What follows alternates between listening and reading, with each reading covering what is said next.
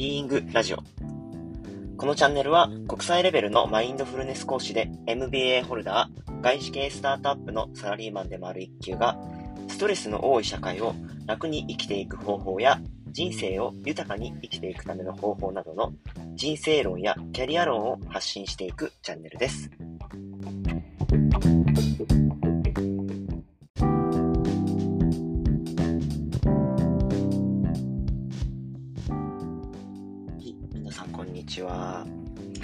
っと、今回の放送ではですね、前回、あの、being と doing というお話について、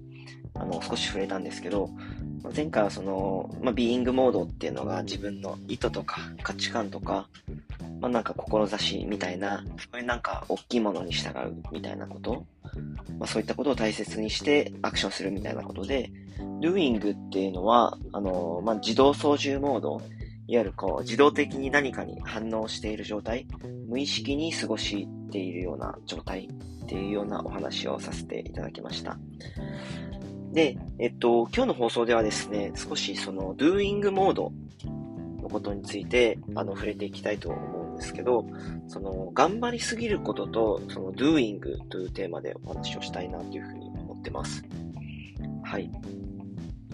であの、皆さん生きていると、とか、特にまあ仕事とかですかね、まあ仕事だけじゃなくてもそうだと思うんですけど、あの、こんな場面がよくあるんじゃないかなというふうに思うんですよね。例えば、えっと、何か目標から、まあ、逆算をして、いつまでにどういうふうになっている必要があるかとか、っていうのを定義して、で、じゃあ今何をしていくべきか、みたいなことを、こう、ブレイクダウンしていくみたいなこといわゆるなんかこう、あるべき姿と現状を明確にして、まあ、そのギャップを明確にして、そのギャップを解消するための行動とか打ち手とかを考えるみたいなことがあると思います。なんか小さい頃とかにもありますよね。なんか将来の夢は何ですかみたいなことを聞かれたりして、なんか、じゃあ何年後までにこうなってる必要があって、なんか今はこういう進路を進むべきだよね、みたいなこととか、あのー、なんか話することとかあったと思うんですけど、あの、まあ、生きていると、こういう思考のプロセスっていうのを、あの、使うことは、あの、多いんじゃないかなというふうに思います。で、あの、もちろん、その、そういう考え方がすごく役に立つことってあると思うんですよね。私自身、その、キャリアとして、あの、仕事では、まあ、営業のキャリアが長いんですけど、その中でやっぱり、いつまでにこれぐらいの売上目標があって、で、そこからブレイクダウンしていくと、まあ、半年後までにはこれぐらい必要だよね、みたいなこと。で、その半年後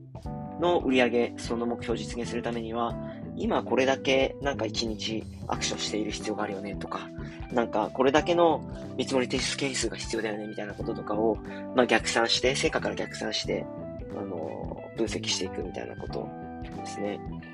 で、もちろんその営業とかみたいなところだと役に立つし、あとはなんかなんだろう。時間通りに物事を進めるとかっていう観点だと、とても役に立つ考え方なんじゃないかなっていうふうに思います。でも一方で、その、なんだろう、人生を例えば豊かに生きるっていう観点においては、あの、この考え方が、ま役に立たないっていうこともあると思うんですね。むしろなんか役に立たないどころか、こう、その考え方がこうご自身を傷つけているっていうこともあるんじゃないかなというふうに思います。ちょっと最近ですね、私自身、そういうふうに感じるなと思う場面が、あの、いくつかあったので、少し触れていきたいなというふうに思ってます。で、まずあの、例えばなんですけど、あの、どうしてその、頑張りすぎるっていうこととか、その、今、いる場所からこう、あるべき姿に向かうってことが自分を傷つけるかっていうお話なんですけど、あの、ともすると、その、その理想の姿とかあるべき姿に向けて頑張るっていうことは、今この瞬間この場所にいるこのままの自分に対して、あなたはそのままではダメですっていうメッセージを送っていることと同じ意味でもあるっていうこともあると思うんですよね。で、例えば、私は野球をやってたんですけど、あのー、まあ、ポジションがピッチャーだったんですけどね、あのー、たまにですね、あの、マウンドに、たまにってか結構か、マウンドに立つとですね、あのー、緊張して、あの、ちょっと体が硬くなるっていうことがすごくあったんですよ。で、あの、調子がいい時はまあ普通に、あの、ね、パフォーマンスできるんですけど、そうではない時っていうのは、どんどんどんどんこう緊張して、悪いイメージが頭の中に浮かんできて、で、そうするとまたよりこう、体が硬くなっていって、あの、パフォーマンスできなくなる。で、具体的には、あの、ピッチャーってストライクが入らないとそもそも試合が前に進まないと思うんですけど、あの、緊張しちゃって腕が振れなくなって、思うように、こう、体が動かなくなって、あの、ストライクが入らなくなるってことがあったんですよね。で、そういう風になるとですね、もう、あの、とてつもない雰囲気になるわけですよ。あの、わかる人にはわかると思うんですけど、あの、後ろで守っている、あの、ね、あの、野手の人からはもう、なんか早くストライク入れてほしいなって多分思われてるだろうし、あのね、実際に言葉にしてね、あの、打たせろよとかね、言われることはありますよね。で、そういう状態になると、こドゥーイングモードでその状態と関わるっていうことは、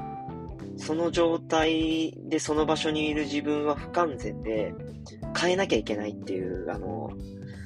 こう、思考とか衝動がすごく強くなってくると思うんですよね。で、そういう風になってきて、自分自身に対して自動的にその衝動とか、あの、考えに従っていると、もっともっと自分を強く責めていくと思うんですよね。やばいぞと。あの、打たせなきゃやばいよって。まあ自分自身の声としてそういうこと上がってきますよね。なんかこう、浮かんできますよね。まあ、まずストライク入れないとマジでやばいよみたいな、打たせろ打たせろみたいな、ストライク入れろ入れろって、どんどんどんどんこう自分自身をせかすような、あの、こう、内なる声みたいなのがね、出てくると思うんですけど、そういう風にしていくと、かえってどんどんどんどん自分の体は硬くなって緊張していって、思うようにパフォーマンスできなできなくなって、もっともっと物事がより悪い状況に運ぶっていうことがあると思うんですよね。で、今そこにいる自分自身に対して、そういう時に、こう、自動的にそのやばいっていう感じに従うんじゃなくて、優しさを持って関わるみたいなことが、あの、重要になるんじゃないかなっていうふうに思います。あ、今こういうふうに自分は不安に思ってるんだな、みたいなこと。あ、今それで、あの、なんか体が硬くなって緊張してるんだと、肩に力が入ってるんだとか、すごい心臓のなんか心拍数が上がってるなとか、っていうことにまず気がついて、で、その気がついた時点で初めて、じゃあ今自分にとってどういうことを、どういうサポートを与えていくことが適切なんだろうっていうことを、なんか初めて問うことができるんじゃないかなっていうふうに思うんですね。で、それがいわゆるビーイングモードで、あの、ビーイングモードの状態っていう、あの、ことだと思います。で、まあ、こういうことってよくある、ありますよね。本当なんか仕事とかしてても、なんかもっともっと自分は頑張んないといけない。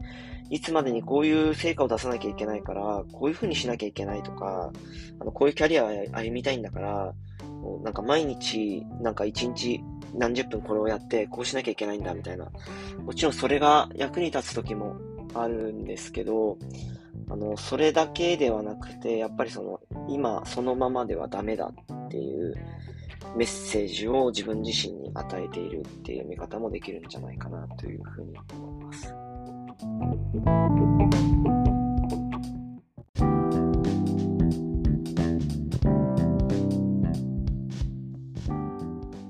のそのね、頑張りすぎることと doing ですね、が、もう、この自分を傷つけるとかっていうこと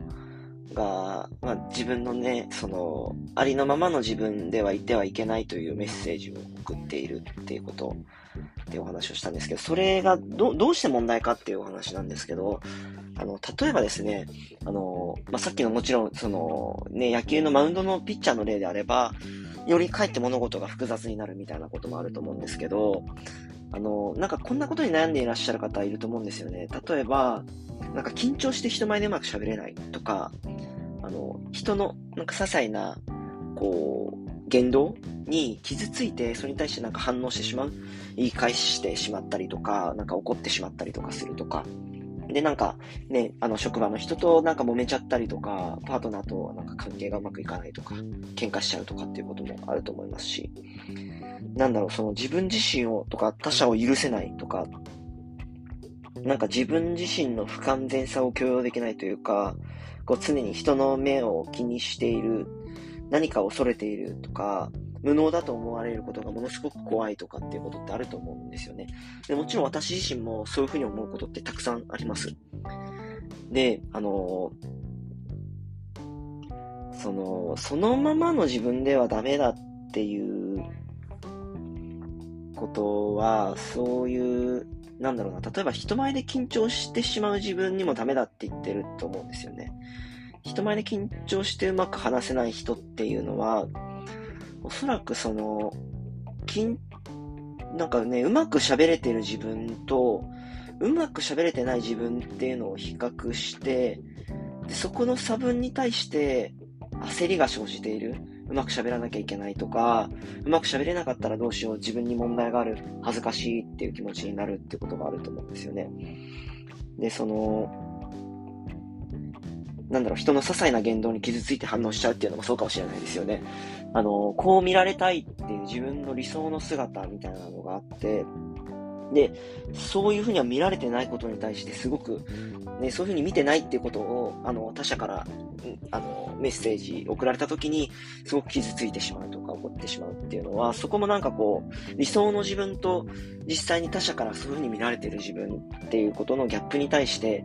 あの、何かこう我慢ならなくて恥ずかしいとかムカつくとかっていう、あの、こうなんかね、感情が湧いてくるっていうことがあると思うんですよ。